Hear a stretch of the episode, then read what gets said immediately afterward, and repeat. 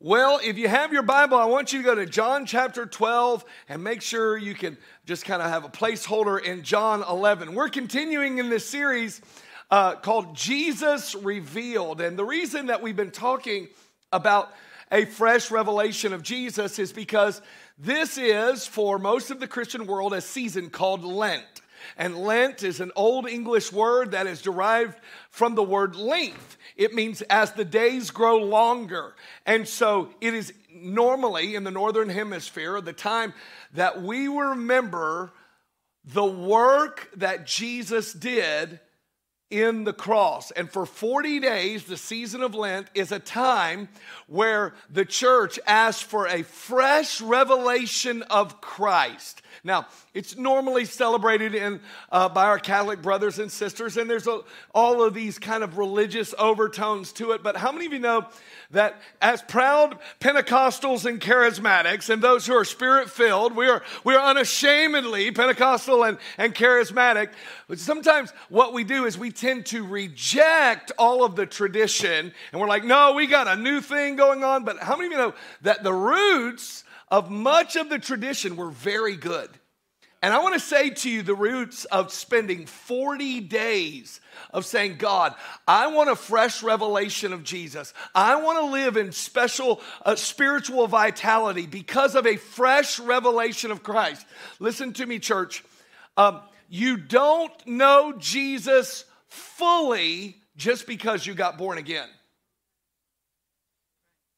I mean, there is so much to know, so much to grasp. Now, if you know him as Savior, boy, the door is open, and he's going to begin to walk with you and give you revelation time and time again of who he is and his heart toward us. And so that's why we have been saying, God, in this hour where you're awakening us and we, we have this new sense of spiritual vitality, which, by the way, is meant to touch every practical area of your life. This isn't just for a spiritual spiritual uh, renewal, it is a spiritual and a practical renewal. It will touch the practical areas of your life. Now, today is Palm Sunday. And I want to speak to you a message called A Parade of Praise. Jesus revealed a parade of praise. Now, uh, this is celebrated by the 2.3 uh, million people, a billion people around the world who call themselves Christians this Palm Sunday.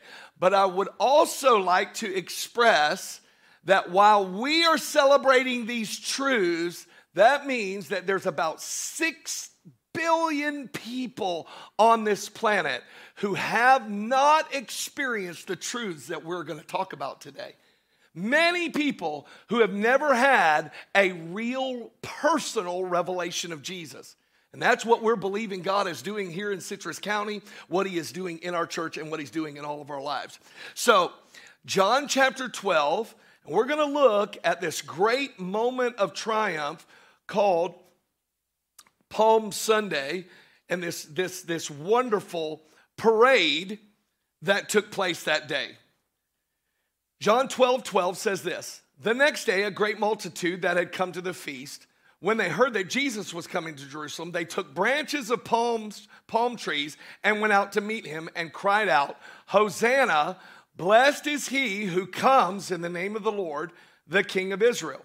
Then Jesus, who had found a young donkey, sat on it, as it is written, Fear not, daughter of Zion, behold, your king is coming, sitting on a donkey's colt. His disciples did not understand these things at first, but when Jesus was glorified, then they remembered that these things were written about, uh, written about him, and then that they had done these things to him. Therefore, the people, listen to these words carefully. Therefore, the people who were with him when he called Lazarus out of the tomb, raised him from the dead, bore witness. For this reason, the people also met him, because they heard that he had done this sign. Therefore, the Pharisees said among themselves, You see that you are accomplishing nothing. Look, the world has gone after him. Here we are in this moment in the ministry of Jesus. It is a triumphant processional, it's a parade. Now, uh, if you've been around Citrus County very long, you know that our little county has more parades than any other place on earth. You could be trying to drive somewhere in Inverness on any given Saturday, and you are likely to be detoured and rerouted. And you're like, what in the world are we parading about this week? Turns out that just a few years ago, Inverness was actually voted the most patriotic city in the United States. Now that's awesome. And there's a lot of reasons for that. Uh, has to do with the memorials, how we honor fallen soldiers, how we honor military, how we, you know, hang flags, and it also has to do with the number one, uh, the number of parades, which I'm like, oh yeah, we beat everybody, everyone. Try to go somewhere near Christmas time. You're trying to get across town to go to go. Uh, you know, go shopping or, you know, go find something for somebody, you're likely to be stopped by these little joggers that have bells on them and they're running downtown. And then there's a Christmas parade. Not only is there a Christmas parade in Inverness because it's not good enough to just have one parade, then we got to have another parade across town in Crystal River. And then a few days later, we're going to have another one right across town in Dunnellon. And there may end up being one in, in uh, Citrus Springs as well. So we're going to have a lot of parades. So we happen to be a people familiar with parades. And for us, a lot of our motivation could be patriotic, could be seasonal. This parade, you need to understand the backdrop of this parade. This parade that was given for Christ. First, there was a feast. It's the feast of Passover. The Jews are coming to celebrate as they were commanded to do. But that's not the only motivation for this parade. You see, the backdrop for this parade was Jesus had just called a man out of a tomb who had been laying there four days he rolled a stone away and said, Lazarus, come forth. And this man was raised from the dead. And we find that it was because of this great sign and great revelation of who Jesus was that, that it sets the backdrop of this glorious day that we're celebrating today. Matter of fact, if you go and you look at John 11, you find out the revelation that came to the crowd. It was uttered by Martha, the sister of Lazarus. She says, it says, then Martha, as soon as she heard that Jesus was coming, went and met him. But Mary was sitting in the house. Now, Martha said to Jesus, Lord, if you had been here, my brother would not have died. But even now I know that whatever you ask God, God will give you. Jesus said to her, Your brother will rise again. Martha said to him, I know that he will rise again in the resurrection of the last day. Jesus said to her, I am the resurrection and the life. He who believes in me, though he die, he shall live. And whoever lives and believes in me shall never die. Do you believe this? And she said to him, Yes, Lord, I believe that you are the Christ, the Son of God, who is come into the world. And it was that revelation that was the backdrop of the parade. It was that revelation that you are the Christ, the Son of the living God, that caused a great stir. He then goes and calls out Lazarus from the grave. The resurrection of Lazarus sets the stage for a parade of praise. And I believe this is a prophetic picture of where we are right now. I believe that God has been standing over the graves of sinners that in this last hour, Jesus is coming in visitation to the tombs that we've been locked in the tombs of sin and idolatry, and the tombs of, of wickedness, and the tombs of perhaps it's religious, but it's not, it's not righteous. And He's standing over those tombs, and I hear the clarion call of Christ calling people by name. And I see people who were once dead in trespasses and sins, they are walking out of their graves. Why? Because God is about to release a triumphant parade in our cities again. There is about to be a movement of God in this nation in a major way. This is the moment that we're in. And you may today be hearing the call of God. And He's not just saying, Hey, I want everyone. He's saying, I want you. He's calling you by name. And there will be a power that comes when you just simply receive His call. Now, this, this event, it revealed Jesus to Jerusalem. But it should also reveal Jesus to us and how we are to respond. You see, this, this triumphant parade, this triumphal entry, as it's called, it actually teaches us as a people what we should do when we have a revelation of Christ. This should be our response. Well, how should we respond? Well, if you look at this, this same passage from Matthew chapter 21, verse 8, it says this And then a very great multitude, what did they do? They spread their clothes on the road, others cut down branches from the trees and spread them on the road. I'm going to give you some very simple things that we should do as a revelation of Jesus this holy week this time where we are remembering the full work of Christ. First thing we got to do is we got to lay down our garments. We read this and we're like, why would they get their clothes dirty at a parade? Why would they do this? Why are they laying down their garments? This makes no sense to us. We don't relate to this. But there was another time within scriptures where people took off their garments. It was a dark hour in Israel. Israel had a compromised king named Ahab, and he had a demonic wife named Jezebel.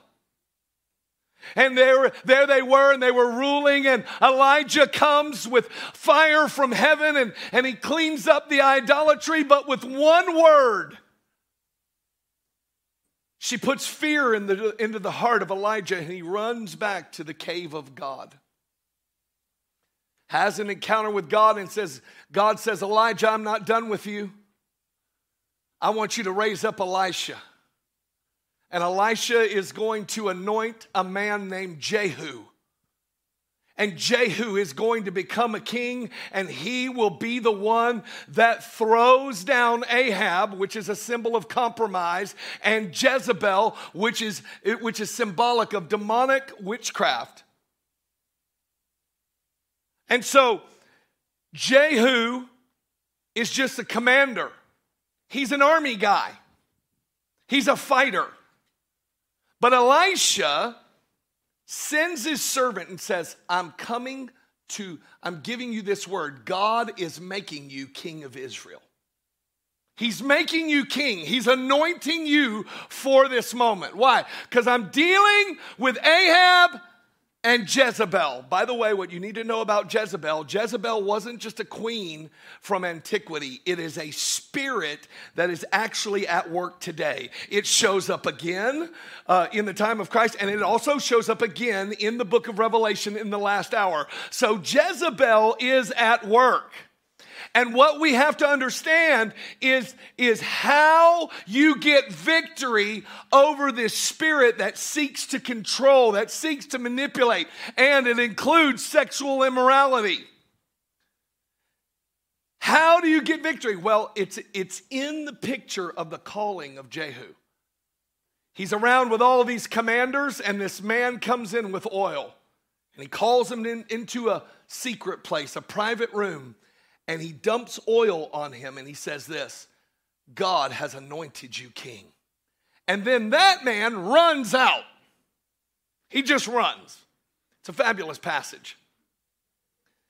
Then the other commanders, seeing what has happened to Jehu, he's got oil all over him, and he's now fragrant. And they say, Tell us what he said. And Jehu says, I've been anointed king. All of the commanders, all of the generals did something very profound in that moment. All of the educated, all of the influencers of that region, they did something very profound when one had been anointed to bring victory.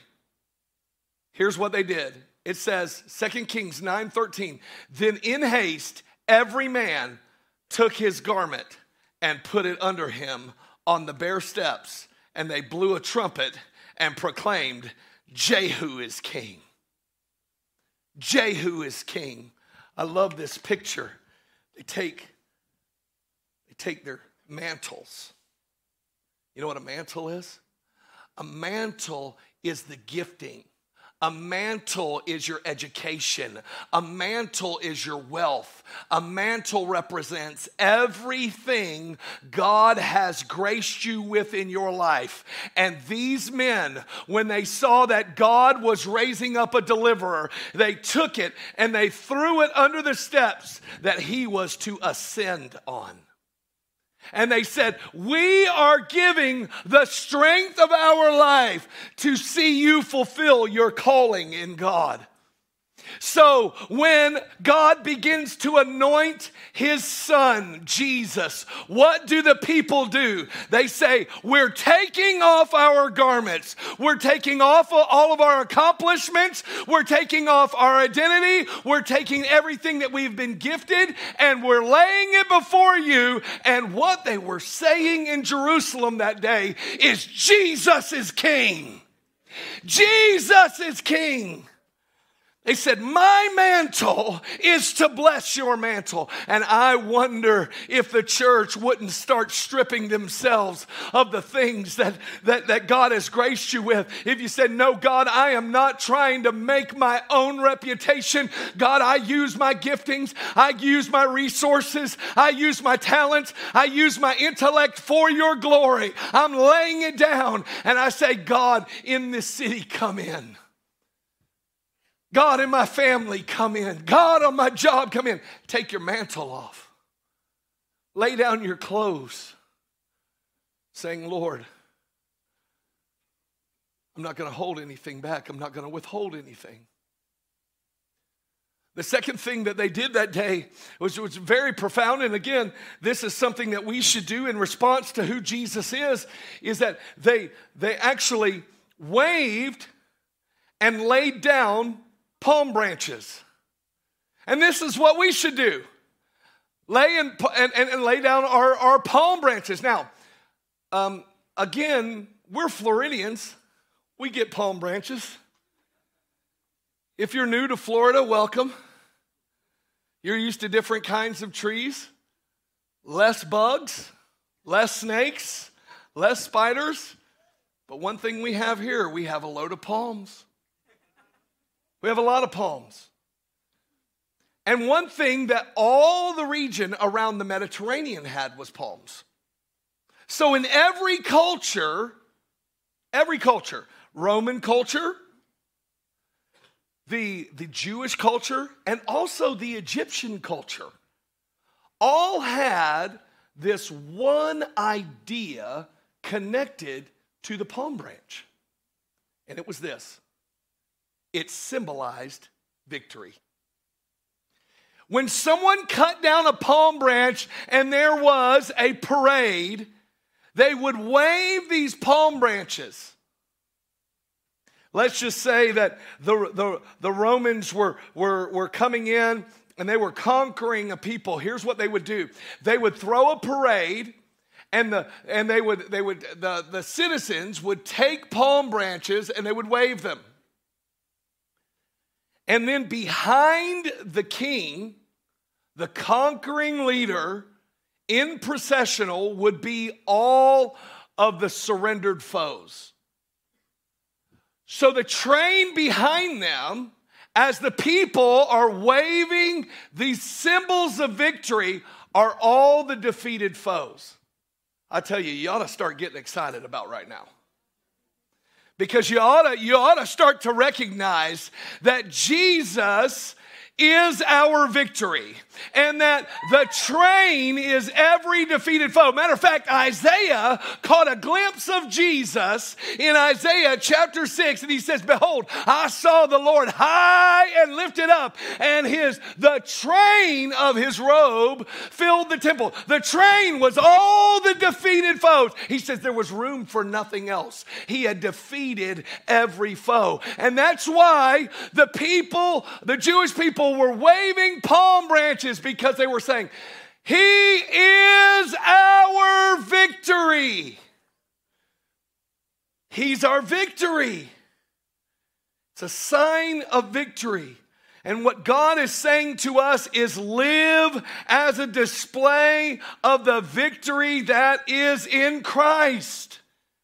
That our lives should be given to say, there is victory in Jesus. There is victory. You say, I'm talking to somebody addicted. There is victory. I'm talking to somebody tormented. There is victory. They, they, they may be demon possessed. There is victory. Oh, they're into witchcraft. There is victory. I'm telling you, there is victory in Christ. Every foe defeated. And we as the church need to say, oh, it's not just Palm Sunday, it's Palm every day. I love the old country preacher. Uh, little country preacher I used to talk to, he'd look me in the eye and say, Pastor, do you have the victory? You just kind of say it that way. Do you have the victory? And I'm like, well, yes, I do. Because Romans 8:37 says, I am more than a conqueror through Christ who loved me. I am more than a conqueror. By the way, the next verse says, Why? Because I am convinced that nothing can separate me from the love of God that is in Christ Jesus. I will live victorious, waving that palm branch and throwing it down, saying, There is victory in Christ. There's victory over sin. There's victory over addiction. There's victory over anxiety and worry and doubt. There is victory. There is victory. There is victory.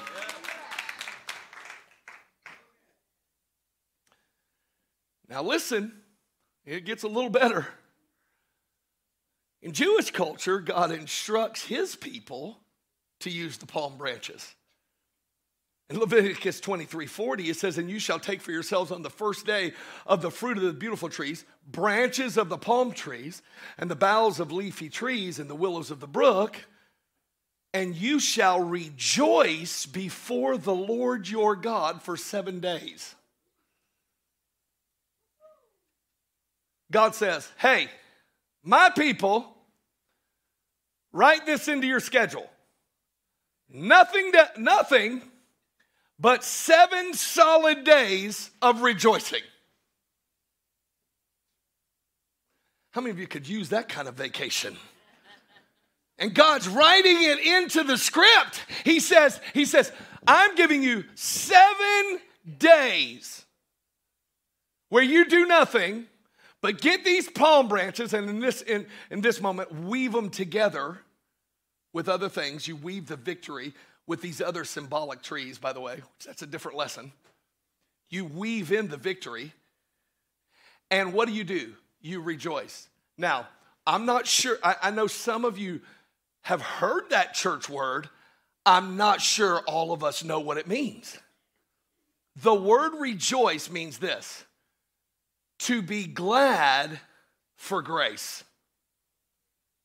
To be glad for undeserved grace. That's what rejoice means. To be glad for the undeserved favor of God. And what you do is you take a solid week because of the victory that is in Christ, because of the victory that God has won for us, what do they do? For a solid week, they are going, I'm so glad for grace. I'm so glad for grace. So when we're going to the world saying there's victory in Jesus, there is no such thing as patting yourself on the back. It is saying, I'm waving this palm branch, and I, Lord, I want to see you coming into this city. Why? Because I am glad that I got what I did not deserve. That's the heart behind this triumphal procession. And it's not just for the time that Christ was walking the earth or just our time. If you look at Revelation 7, you see in the last of the last days what is happening around the throne of God. Revelation 7 9 says, After these things I looked, and behold, a great multitude which no one could number, all the nations, tribe, peoples, and tongues, standing before the throne and before the Lamb, clothed with white robes, and with what? Palm branches in their hands, crying out with a loud voice, saying, Salvation belongs to our God who sits on the throne and to the Lamb. Notice, he says they have clothing and palm branches. Clothing and palm branches. They are clothed with white robes. Did you know that you have some clothing in Christ? Did you know that? I'm not talking about your armor, I'm talking about your clothing. So you, if you don't know, you may not even understand what you're supposed to lay down as a mantle. What you're supposed to be looking like while you're waving this palm branch. Isaiah 61:10 says, "I will greatly rejoice in the Lord; my soul shall be joyful in my God, for he has what? Clothed me with garments of salvation and has covered me with a robe of righteousness." I tell you what, if you begin to understand what Jesus put on you when you got born again, suddenly you will begin to wave the palm branch of victory. When you know He comes to you by grace and He says, I'll take that sin, I'll take that brokenness, I'm paying that price, and I am putting on you a garment of salvation. And then He goes beyond that. And then He says, And now I'm going to give you a robe of righteousness. So, this is what it looks like. So, what are we laying down before the Lord in this triumphal procession in the way that we live today? We are, we are casting down the, the, the garment of salvation. So, we're saying, Jesus, I'm only wearing this because of you and this robe of righteousness. I only have right standing with God because of what you have clothed me with. You gave me your righteousness when I placed faith in you. So I'm laying that down and now I can wave the victory. And for everybody who has been in this religious cycle, striving and trying to, you know, well, if I think if I do more good than bad, I'll get to heaven. I'm telling you, I got bad news for you if that's your opinion. Bad news, you don't make it to heaven because you're good. If you think that's the plan, that's a terrible plan. Terrible plan. Here's the best plan. It was God's plan all along that we would all realize that we could never earn heaven, but we could receive the free gift of salvation. We could receive this garment of salvation where I'm washed and I'm clean. And I'm not just a boy or a girl. I go from being a, a, a man or a woman, I go to being a son and a daughter. He gives me this, this garment of salvation and this robe of righteousness. It doesn't have to do with my performance, it has to do with what He gave me as an inheritance. And He clothes me with it. And if you realize what you're wearing, you'll wave the palm branch of victory. Say, Oh, I'm living in victory. And I'll lay it down before Him saying salvation belongs to our God who sits on the throne and to the Lamb. And then I want to give you this last little element today about how we respond when we gain this revelation of Christ. And this, this particular point, when you say it, I crafted it to sound weird because you'll remember it that way. I could have said it in a way that you would forget. I'm going to say this in a way that you'll remember it because this should be our response to this revelation of Christ coming in. As you begin to pray his praise. You begin to pray his praise. You see, in Matthew 21, it says, And then the multitudes who went before him and those who followed cried out there was this cry that was going out. And when you're crying out, that is symbolic of prayer, it is a pronouncement. It is speaking to God. But what we find in the pronouncement is everything that he is deserving of, everything that is praiseworthy about him. And there is great revelation. And I want to give you this on your Holy Week. Here's your prayer assignment, here's your life assignment as we are endeavoring to reach more and more people with the good news of Christ. I want you to begin to pray what they were proclaiming on this, this Palm Sunday. Here's the first thing that they were proclaiming Hosanna. Hosanna. Not just a song from the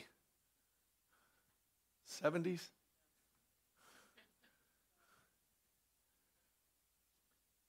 Hosanna. Here's what it means.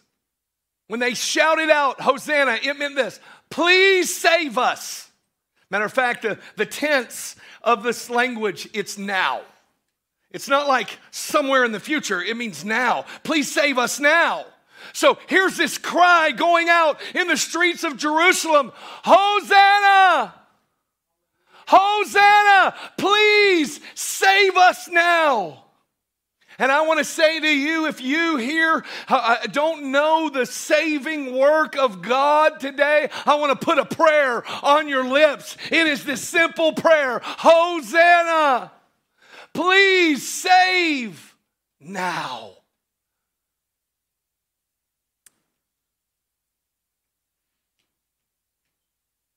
Matthew 21 9, it says, They said the statement, Hosanna to the Son of David.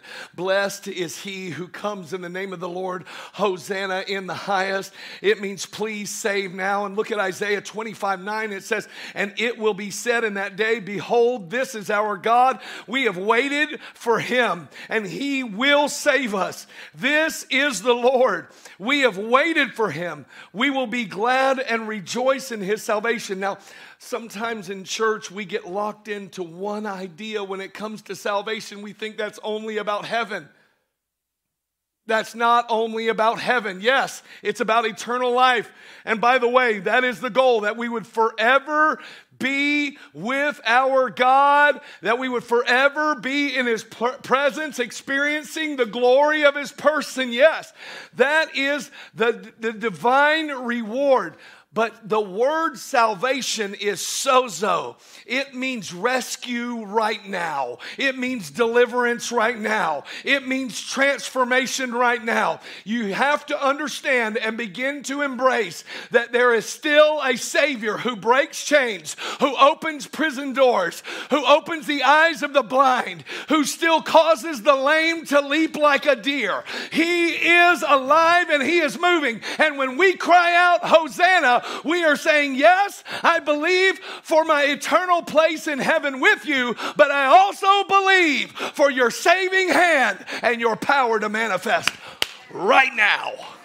Right now. Here's why because some of our marriages need Him right now. Our region needs him right now. The addicted needs him right now. The broken needs him right now. And we'll, while we are, we are longing for God to come into our cities in a powerful way, we must first begin to pray this praiseworthy title Hosanna! Please save us.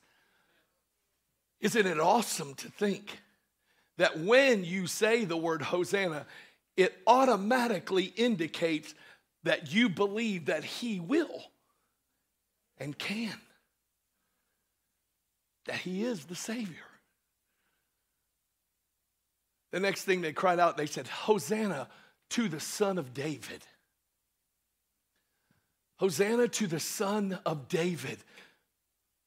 Which, which says this you are the Savior. Another way of saying this is you are the promised one.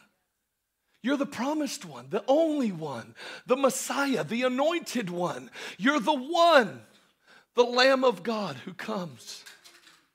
Now, I'm going to break all, all, all, of the uh, religious laws and quote a Christmas only verse right now. Because you need to understand that when we, we hear the word son of David, they, they, they, don't, they don't wear on our hearts. They don't weigh on our hearts the way they would a Jewish audience. And yet, Isaiah, some 700 years before Christ, would describe Jesus in this way in Isaiah chapter 9, verse 6. And perhaps jingle bells will go off in your head when you hear this. But it says, For unto us a child is born, unto us a son is given, and the government will be upon his shoulders, and his name shall be called Wonderful, Counselor, Mighty God, Everlasting Father, Prince of Peace, and of the increase of his government and peace there will be no end. And upon, here it is, the throne of David and over his kingdom to order it and establish it with judgment and justice from that time forward, even forever. The zeal of the Lord of hosts will perform this. When they said, Hosanna to the Son of David, they were saying, You are wonderful, counselor, mighty God, everlasting one, the Prince of Peace, the promised one come anointed to save. You're the Savior. And then they say this blessed. We don't use this language anymore. Blessed is he who comes in the name of the Lord. Blessed. This word means favor favored, to be envied. One of the first definitions of this word blessed is happy. But here it means blessed is he who comes in the name of the Lord. It is the you are the only one favored by God to bring us into God's plan. When they say, Blessed is he who comes in the Lord, you're the only one favored by the Lord to do what needs to be done. In First Chronicles chapter 29, David says some powerful words. He says, says, David blessed the Lord. How did he do it? Before all the assembly and said, Blessed are you Lord God of Israel, our Father forever and ever. Yours, O Lord, is the greatness, the power, the glory, the victory, and the majesty for all that is in heaven and in earth is yours. Yours is the kingdom, O Lord, and you are exalted as head over all. Both riches and honor come from you, and you reign over all. In your hand is power and might. In your hand it is to make great and to give strength to all. Now, therefore, our God, we thank you and praise your glorious name. I tell you, when you say, when you begin to pray his praise this way, blessed is he who comes in the name of the Lord, you're saying, Oh God, you are great. Oh God, you are powerful. Oh God, I see your majesty. Lord, it is in your hand all power, all might, all healing, all deliverance, everything in the earth, over the earth, under the earth, all is yours blessed. You're the only one favored to make great. The only one favored to make great. I would like to submit to you today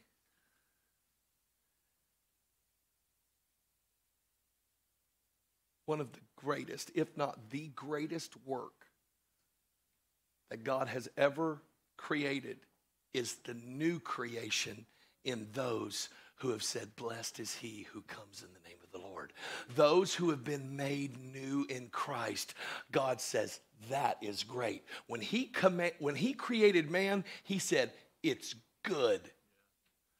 When you get born again, according to this verse, he says, That's great. That's great. Why? Because we had fallen away from God in sin. But God, in His own love, sent His Son to intercede on our behalf, hung suspended between heaven and earth on the cross, bleeding, naked, suffering there, suffocating, and doing all of that because God loves us to pay the price to wash us and cleanse us and to bring us back into the family of God. You see, that is what makes, listen to me, a nation great. That's what makes a people great, that they have been redeemed by recognizing who Jesus is and saying, Listen, Hosanna, come save us now. Son of David, the promised one, the one the whole world has been looking for. Blessed is he. You're the only one favored and anointed with all power and victory in your hand to bring fallen mankind back into right relationship with God. You're the only one, Jesus Jesus.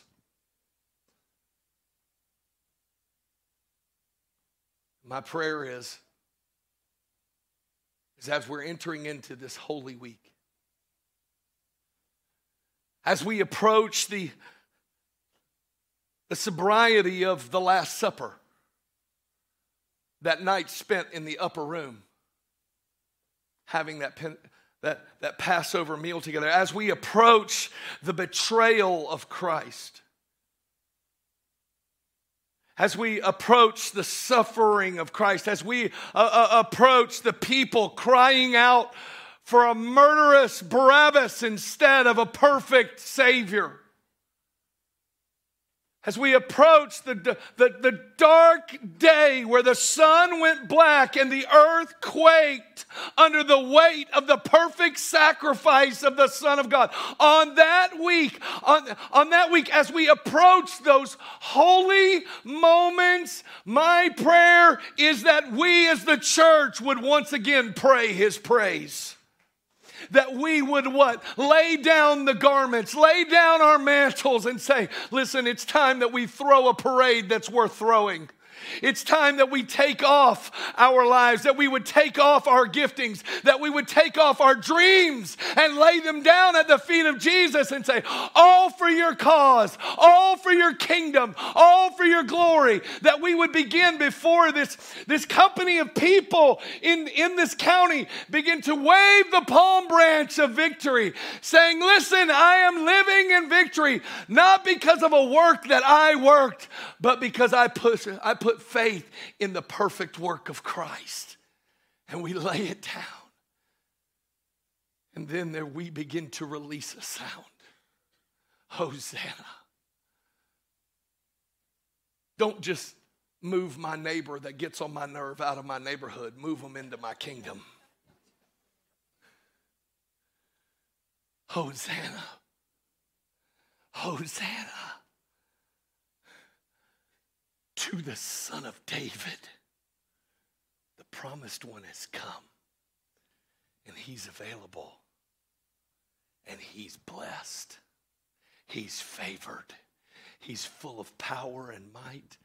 And if you will receive by faith the work that he did, I'm telling you, he will come into your life and you will feel like Lazarus who was who was this the one that caused the genesis of this parade. You will feel as god himself has called you from the grave that you have been existing in. He calls you out of darkness. He calls you out of that bondage. He calls you out of sin and he will give you new life. He will show up. And people will be looking at you like they were looking at Lazarus. They're just staring at you. Can't even believe that four days ago the stench of death was all over you. But now you're around here smiling like nothing bad ever happened to you. Oh, yeah, something bad happened, but something good happened after that. You see, the triumphal entry, this prophetic parade of praise, isn't something that's just meant to be lived one day. This is how we're to live our lives. And we, church, have an opportunity that this week when most of the world is thinking about Christ, maybe like never before. What if our community saw us lay down our garments? What if our community saw us waving the palm branch and saying, hey, there really is victory in Christ? And we said, hey, why don't you come? And find the one that we cry out to Hosanna, the one that we know to be the, the, the, chosen one sent from God. Why don't you take this week and say, God, why don't I invite somebody in to this parade so that they can experience the new life that is in Christ. I pray that this holy week you'd begin to say, No, I, I want my life become a parade of praise. So that this city, this region, begins to say, Hosanna to the Son of David. Blessed is he who comes in the name of the Lord.